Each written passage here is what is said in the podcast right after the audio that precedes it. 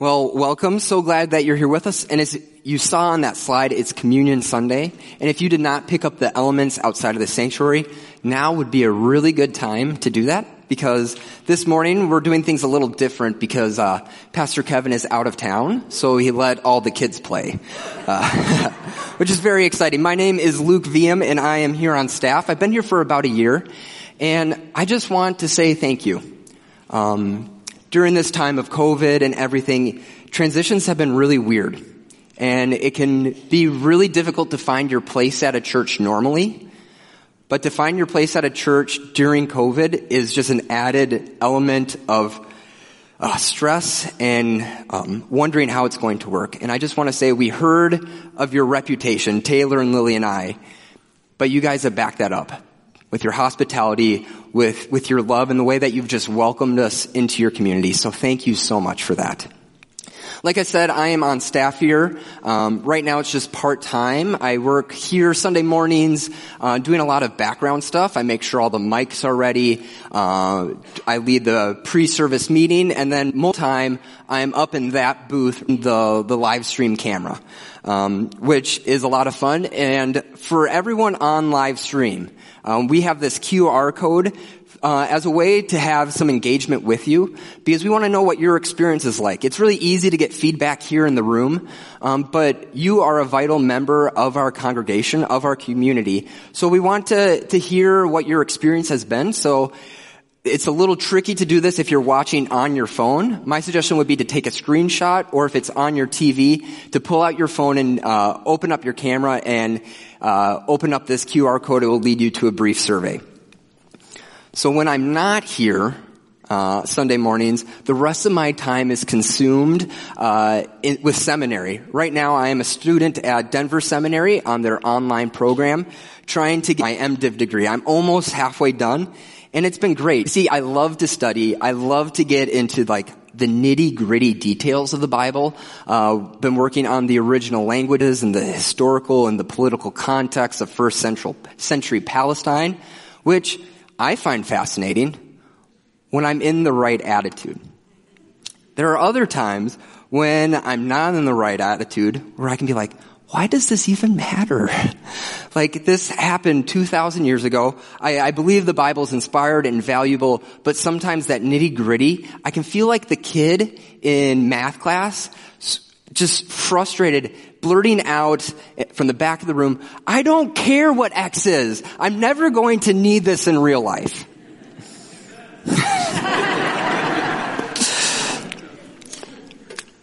and if I can struggle with that with my studies, and you can also experience that on Sunday mornings.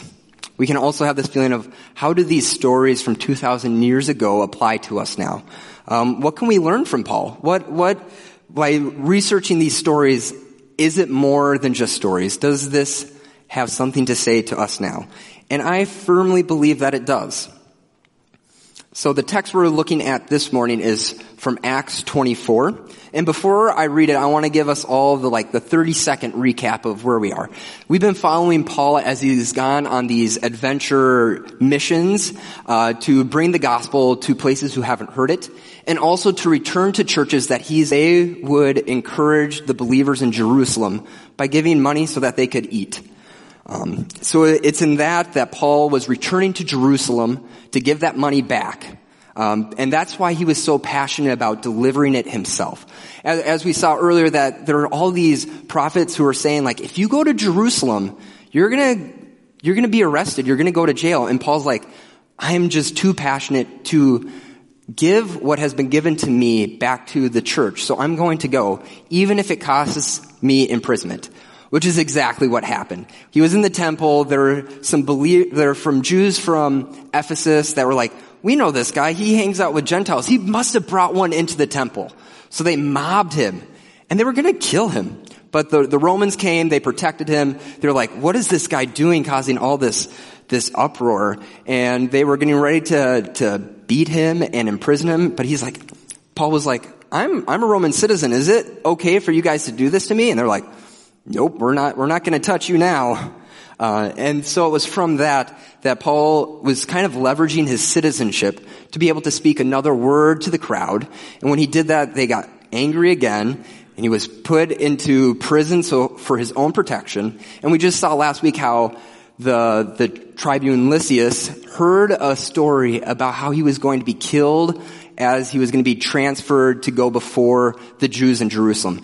And Lysias knows that if a, a prisoner under his watch is killed, that it's his head also. So that's when he gathered all these, these soldiers, these spearmen, these horsemen to ride him up to Caesarea to, to meet with the, the governor there, Felix. Um, and that is where our story leads us. And this story is about Paul getting stuck. He's been really fruitful in ministry. He, has been going through all these adventures, and it's at this moment where the story slows down. I don't know if you look back at your own story, have there ever been moments where it's slowed down for you? Where you feel like everything was going so smoothly, success, uh, and then suddenly you hit a roadblock, something stops. I want you to be thinking about that as I read the text. So it's from Acts 24. And after five days, the high priest Ananias came down with some elders and a spokesman, one Tertullus. They before the governor their case against Paul. And when he had been summoned, Tertullus began to accuse him, saying, Since through you we enjoy much peace, and since by your foresight, most excellent Felix, Reforms are being made for this nation in every way and everywhere. We accept this with all gratitude. But to detain you no further, I beg you in your kindness to hear us briefly. For we have found this man a plague, one who stirs up riots among all the Jews throughout the world. In his as of the Nazarene, he even tried to profane the temple, but we seized him, we stopped him. And by examining him yourself, you will be able to find out from him about everything of which we have accused him. And then the rest of the Jews joined in the charge, affirming that all these things that were said were true. And when the governor had nodded to speak, Paul replied, Knowing that for many years you have been a judge over this nation, I cheerfully make my defense. You can verify that it was not more than 12 days since I went up to worship in Jerusalem. And they did not find me disputing with anyone or stirring up a crowd, either in the temple or in the synagogues or in the city. Neither can they prove to you what they now bring up against me. But this I confess to you, that according to the way which they call a sect, I worship the God of our fathers, believing everything laid down by the law and written in the prophets, having a hope in God, which these men themselves must accept, that there will be a resurrection of both the just and the unjust. So I always take pains to have a clear conscience towards both men and God. Now after several years, I came to bring alms to my nation and to present offerings. While I was doing this, they found me purified in the temple without any crowd or tumult. But some Jews from Asia, and you know, they ought to be before you to make an accusation should they have anything against me. Or else let these men themselves say what wrongdoing they have found when I stood up before the council, other than this one thing that I cried out while standing among them. It is with respect to the resurrection of the dead that I am on trial before you this day. But Felix, having a rather accurate knowledge of the way, put them off, saying, When Lysias the tribune comes down, then I will decide your case. Then he gave orders to the centurion that he should be kept in custody but have some liberty, and that, no, that none of his friends should be prevented from attending to his needs. After some days, Felix came with his wife Drusilla, who was Jewish, and he sent for Paul and heard him speak about faith in Christ Jesus. And as he reasoned about righteousness and self-control and the coming judgment, Felix was alarmed. And he said, Go away for the present. When I get an opportunity, I'll summon you. At the same time, he hoped that money would be given to him by Paul. So he sent for him often and conversed with him. When two years had elapsed, Felix was succeeded by Porcius Festus, and desiring to do the Jews a favor, Felix left Paul in prison. This is the word of the Lord. See, right now we're going to walk through the big movements of this text, just highlight them a little bit, and then see what lessons that we might be able to learn for ourselves. Sound good? So let's go. The first stop is the accusations, and this is um, the first nine nine verses. You see, a group has assembled against Paul. There's the high priest, there's the elders, and then there's this spokesman, Tertullus, who is probably a, a very skilled orator. And now the Jews were trying to show a unified front to Felix. They were hoping that if it was obvious that all the Jews were against Paul, then Felix might want to do them a favor by getting Paul out of the way. So that they wouldn't cause any more trouble for Felix. They wouldn't have any uprisings or pushing against what Rome was doing. They were trying to play the political game. And what Tertullus says about Felix, that, that little bit of um, buttering him up, best, it's at worst, it's blatant lies. Just to curry some favor. Because you see, the historian Josephus said that Felix kept the peace in Palestine by killing tons of Jews. That he had that iron fist of a ruler. And like Tertullus knew this, but he was just buttering him up, trying to uh, curry some favor. And so after the flattery, Tertullus makes three main charges against Paul. That he stirs up riots. Everywhere he goes, he stirs up riots. That he's a ringleader of an illegitimate religious sect, and that he tried to profane the temple. These accusations are made to show that Paul was a danger to society at large. And while he was ethnically Jewish, his beliefs would have lined with their historic traditions. And so instead of being punished by Rome, he back to the Jews so they could religious discipline. But their goal wasn't religious discipline. Their goal was to kill Paul on the road. See, they're, they're making a lot of partial claims with the hopes of getting what they want. At this point, when Tertullus is done talking, all the Jews raise up their voice and started to make a cacophony of, yeah, this is true, this is what he did. But uh, uh, Felix calms him down and he motions to Paul to stop, to, to make his defense. And that's the second stop we see, Paul's defense. Paul is much more brief in his kind words to Felix. He still says them because that's the, the tradition that he was in, by keeping brief. See, Paul is determined to speak the truth, but the truth. He, he knows he didn't raise a commotion in Jerusalem. He was happily minding his own business for almost two weeks before anything started. And there was no proof that he was the one who started it. He does admit to being a member of a different religious order, but he argues that that is fully in line with the hope of Judaism. That he is not a ringleader of illegitimate sect. His, his conviction, in line all Judaism, is that there will be a future resurrection of both the unrighteous and the righteous.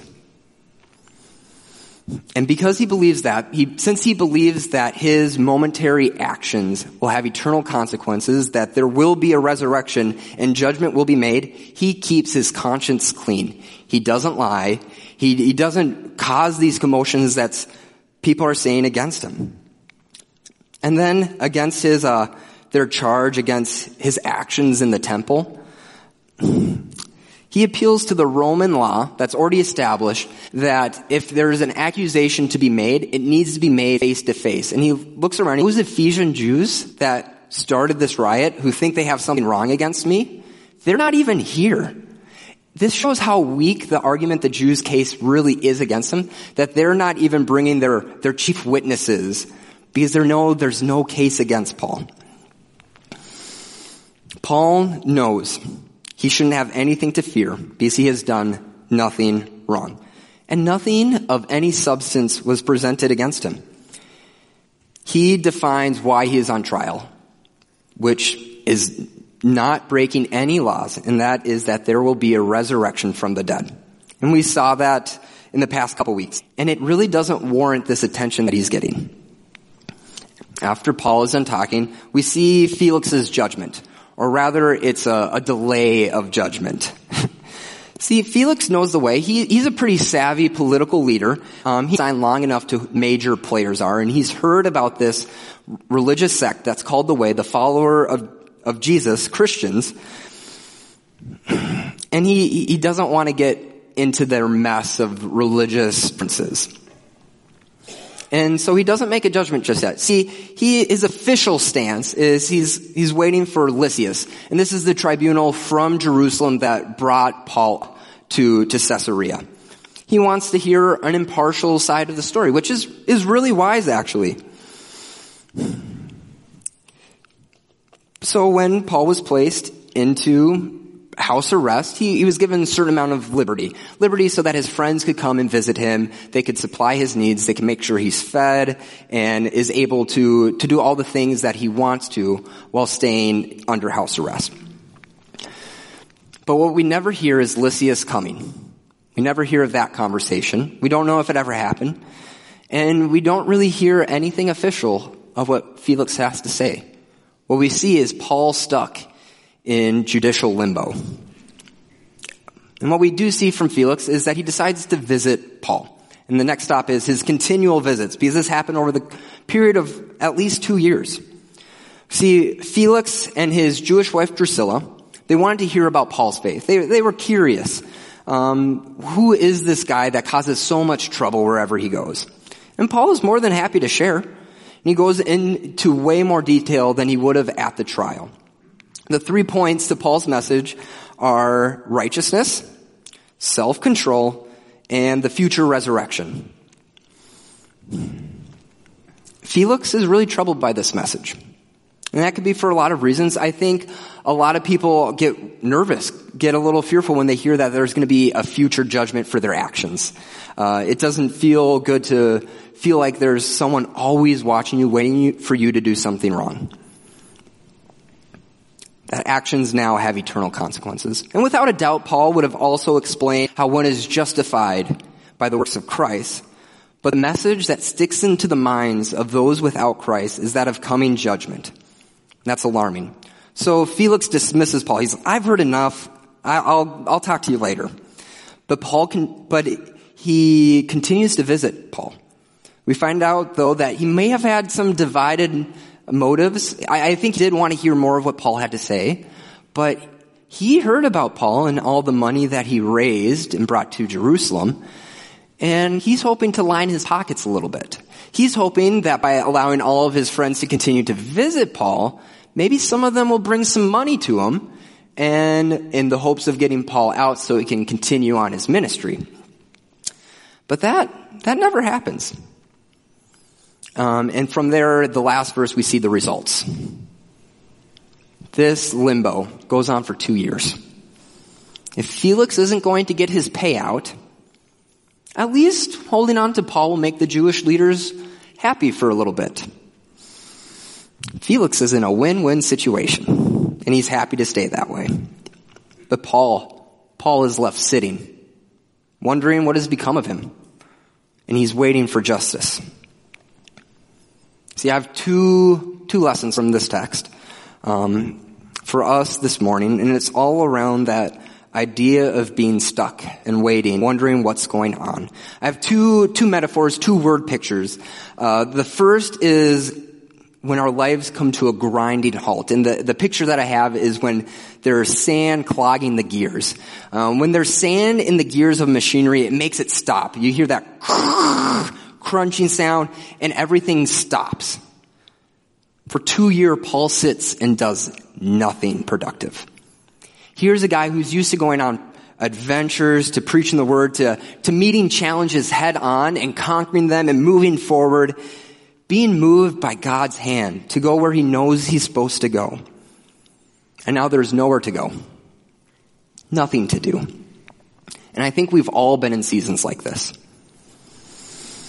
Which is really tough. When we go from action, productivity, excitement to something much more mundane, ordinary, and simple. It might be after you got this dream got, dream job that you've just been working so hard to get, and then when you get there, not a dream job anymore. There's managers there that are looking after you. The, the boss has expectations. Or the work is just really, really boring. You're like, how did I get here? Maybe it's after having kids. And you're, you're hoping that these little bundles of joy would, would bring fulfillment and excitement, but you realize it's mostly just changing a lot of diapers. That's not very exciting. That's not a lot of fun. Maybe you've been planning on doing something, planning with God, having this plan, but suddenly things just start falling out from underneath you. And you feel like your life has grinded to a halt. Take some comfort. Because Paul has been there. This is where we see him. And remember that God still used Paul during this time of his life. You see, during this imprisonment and the imprisonments to follow, we're pretty sure that that's when Paul wrote quite a few of his epistles. Quite a bit of our Bible is because of Paul's unproductive time. Don't discount how God may use you when you feel you're at a standstill. The second lesson that I have is from, is a metaphor from the tech world, and that's about features and bugs. Now, we've all been on apps for long enough to know when they're not working right. When we click on something and it's supposed to take us to this website, but it takes us to that website, and then there's all those moments when we have to not re-download the update. You see, that's, um, that's the world of bugs. Bugs are when a program working how it's intended that it's disruptive. You're was supposed to go this way, but another way. And features are those things that are highlighted. They're the things that make the experience really nice and it flows so smoothly. And a lot of time, if the features are really good, you won't use them. Disruption like Paul was experiencing could have been looked at as a bug. Sitting in prison for about two years What's going on? This has to be a disruption into the mission of God. This can't be how things are supposed to work. Paul's ministry life is coming to an end here. He's going to be on lockdown here, and then he's going to appeal to go to Caesar. He's going to get shipwrecked. He's going to go into another house arrest. He's going to go before the emperor, plead his case, get released, but only for a short time before being imprisoned again and this time executed for his faith. Surely that type of hardship, hardship like that, isn't part of God's plan. I mean, God's plan for us is, isn't it supposed to be an abundant life? One that's sweet and easy and fruitful. Because after all, He is the King and He has overcome the world.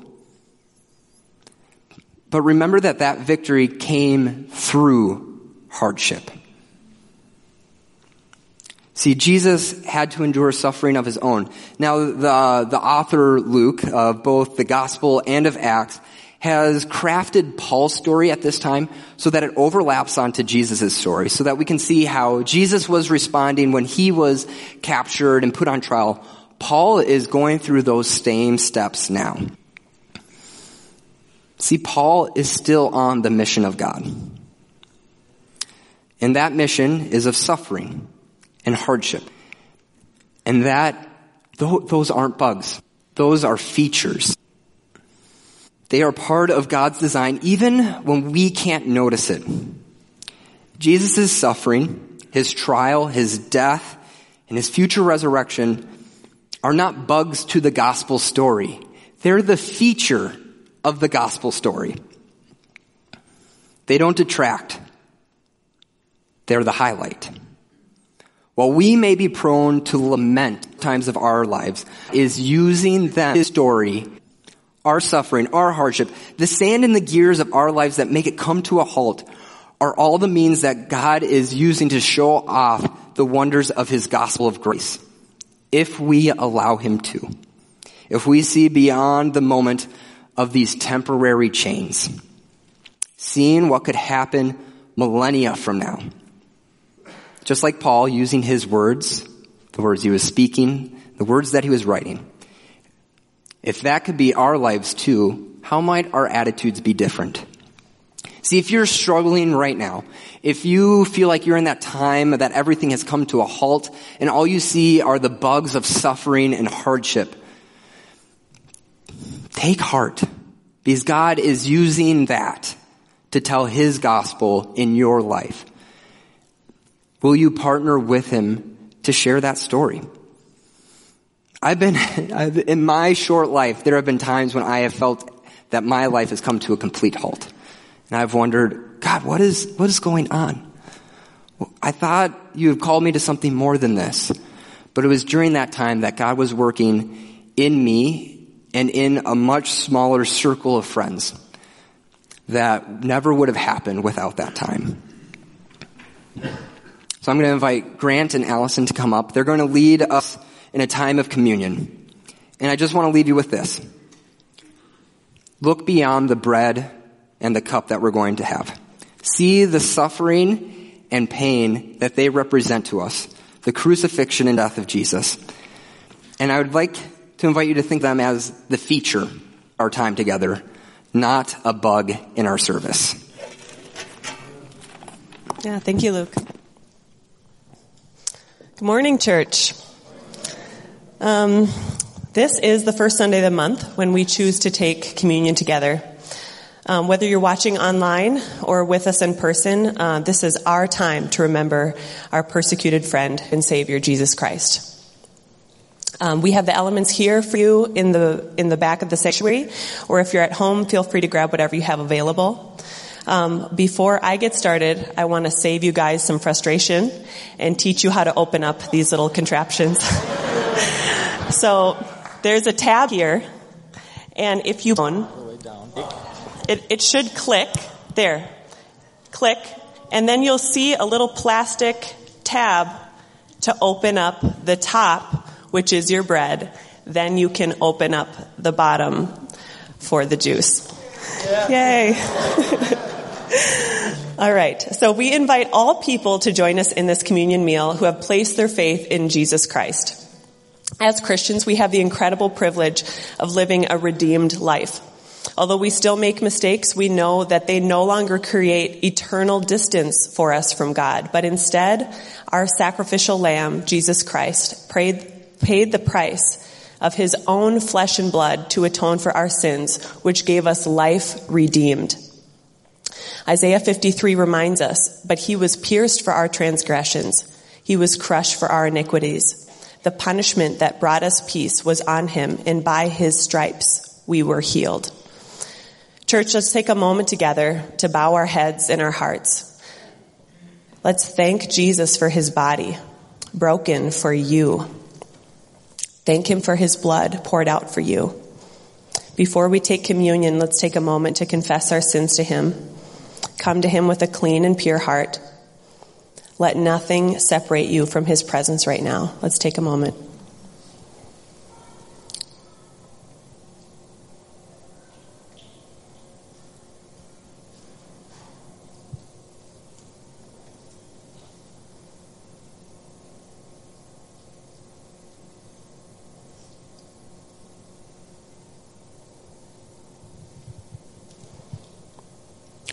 The Lord Jesus, on the night he was betrayed, took bread, and when he had given thanks, he broke it and said, Take, eat. This is my body, which is broken for you. Do this in remembrance of me. Let's eat together.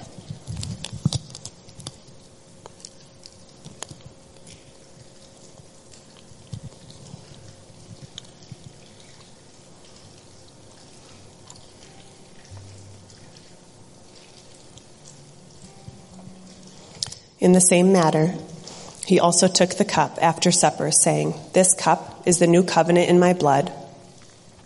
This do as often as you drink it in remembrance of me. For as often as you eat this bread and drink this cup, you proclaim the Lord's death until he comes again. Let's drink together.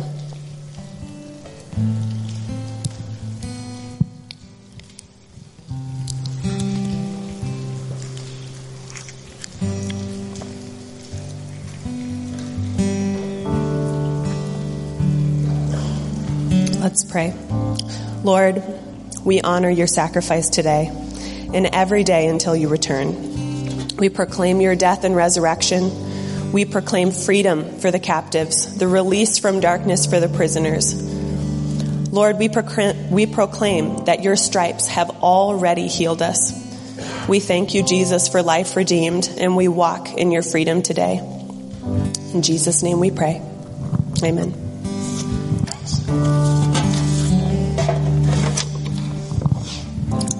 So Pastor Kevin needed help with the message today. He needed a smart person to go through the text through Luke's words. So naturally he thought of Luke. And then he needed someone uh, to talk about how Paul is constantly getting in trouble and talk about life applications. So he thought that I would probably know something about that. I don't know why, but so as I was preparing to speak, um, I was eager to discuss the significance of uh, of Paul's courage and his defense of the faith. But as I kept re-reading the the passage, I kept getting stuck on another character, on this governor Felix, and his response to Paul's uh, three point sermon that he gave him. And uh, it kind of broke my heart because I kept seeing myself in Felix's response to the gospel. So we look at verse 25. This is when uh, Felix is rejecting. He's sending Paul away after he hears the gospel. He's physically and spiritually moved by the gospel message, but continues to put off surrendering to God because it's bad timing for him. Yeah, he was looking for a bribe too, but he was presented the gospel and he was rejecting. This is spiritual procrastination. Spiritual procrastination has been killing people for a long time. God put Felix in this amazing situation. He sent his messenger in the world to his doorstep. Perfect message with perfect. God had his hand open for Felix with a free gift. He just had to take it. And Felix chooses to wait. We too often have words from the Lord that we just make sit in the waiting room without responding. The waiting room is often a place where opportunities given by God go to die. I encourage you to search your heart for areas that you have subconsciously told God not to talk to you about. One of the main reasons why I felt like the Lord was um, asking me to do young adult ministry right now is because of spiritual procrastination and the way I've seen that in so many of my peers, especially in the college age years. I've got many friends that grew up in the church they know the truth. They know the gospel. But they found it so easy to delay showing God true devotion until it was a more convenient time. This isn't just for college students. It's for everyone. We all make excuses. I'm guessing that there's many people in this room that could accurately say something like this. God, I'm sorry I, I have chosen to lodge myself into an environment that's not conducive to me being fully obedient to you. As soon as I get out of this environment, I'm all yours. So I ask, what gifts from God are you putting off or temporarily refusing because it's not convenient for you right now? I'm not talking about carpe diem. I'm not talking about your to-do lists. I'm not talking about the power of saying yes. I'm talking about being obedient to Christ the King. I understand that there's nuances of how God speaks to us and guides us. And sometimes it feels like He's partnering with us on how we uh, go about what He's, what He's trying to guide us into.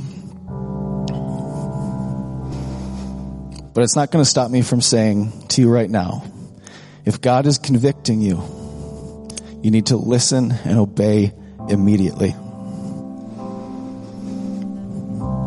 Luke 9, the end of the chapter. We all know these verses because they're hard to deal with. Jesus shows us that obedience is very serious to him. He demands our full attention. So Jesus is on his way to Jerusalem, faces death. He encounters several voices that desire to follow him, but they have different priorities. You remember these verses of the people coming up to him and saying, I'm, I'm coming, Jesus. I'm, I'm going to follow you. And he said, right, let's go. He says, okay, just let me go take care of my dad first. Just let me go say bye to my family first. Jesus makes it real clear. That's just not how it works. And those seem like really good excuses, but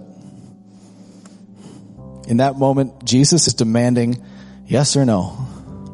Are you in or out? I'll just end with one more scripture. Hebrews 3. So as the Holy Spirit says, today, if you hear his voice, do not harden your hearts you did in the rebellion during the time of testing in the wilderness, where your ancestors tested and tried me, though for four years they saw what I did. Obeying immediately. I know we've shared this a couple times, but and Allison just shared it a few weeks ago before we left for Africa. Strong word from the Lord. Go. We didn't feel like we had any part in organizing that plan. It was go. Allison was another baby. But we packed up. We left immediately. It was one of the best decisions we ever made. Is that spiritual procrastination is killing many of us. There will never be a better time to surrender to Jesus than right now. So let us be a generation that becomes known for prioritizing the Lord above all else. Will you stand with me? We'll pray and then we'll enter into worship. Thank you, Jesus. Lord, we surrender to you. We're going to make room for you, Lord.